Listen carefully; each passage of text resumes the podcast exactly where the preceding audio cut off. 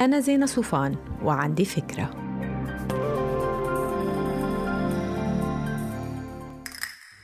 هاي، منتبهين إنه بشكل عام كيف بأوقات الرخاء بتخف المشاكل الزوجية وكيف بتتعاظم بأوقات الضيق. مرات بأوقات الرياحة المالية والأمان الوظيفي بيكون في طرف واحد هو يلي عم يشتغل وعم بدخل مصروف للبيت، بس لأنه ماشي الحال والمصاريف كلها عم تتلبى، الشريك أو الشريكة بالأغلب ما بيسألوا عن حقيقة الوضع المالي للأسرة.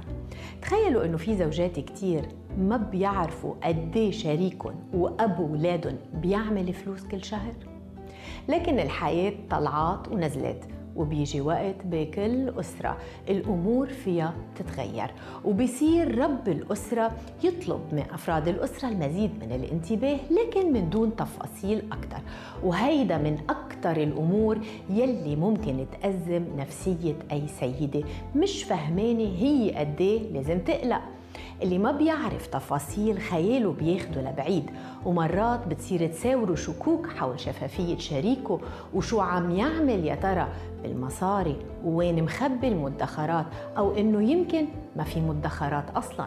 فإذا أنت اليوم بوضع ضيق لأنك خسرت دخل حرزين وبنفس الوقت كنت مراكم دين مخبي عن شريكتك، أنا بنصحك تتخلى عن جملة ما تقلقي أنا رح أتصرف، يلي أكيد عملت لك أنت شخصياً ستريس رهيب بأسرع وقت. تجلس مع زوجتك جلسة مصارحة تفرد كل وراءك على الطاولة فيها، إلا شو عندكن أصول وشو في عليكن التزامات وديون وشو هي خياراتكن. استعد لتجاوب برحابة صدر على كل الأسئلة، وقدم خطة زمنية للخروج من المأزق. وللزوجة بقول لما شريكك يفتح ملفاته كوني شريك فاعل، فكري بحلول، لأنه إن كان إلك كل الحق تكوني غاضبة، لكن الغضب ما بحل مشكلة.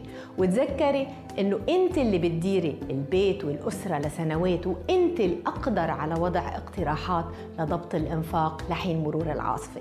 ومن بعد المكاشفة بقول للزوجين ما ترجعوا للنظام القديم وما تتخلوا عن شراكتكم الحقيقية. راجعوا أهدافكم ورؤاكم سوا، وخلوا لهيدا الشي موعد دوري بوقت تكونوا إيجابيين ومرتاحين ومتحابين.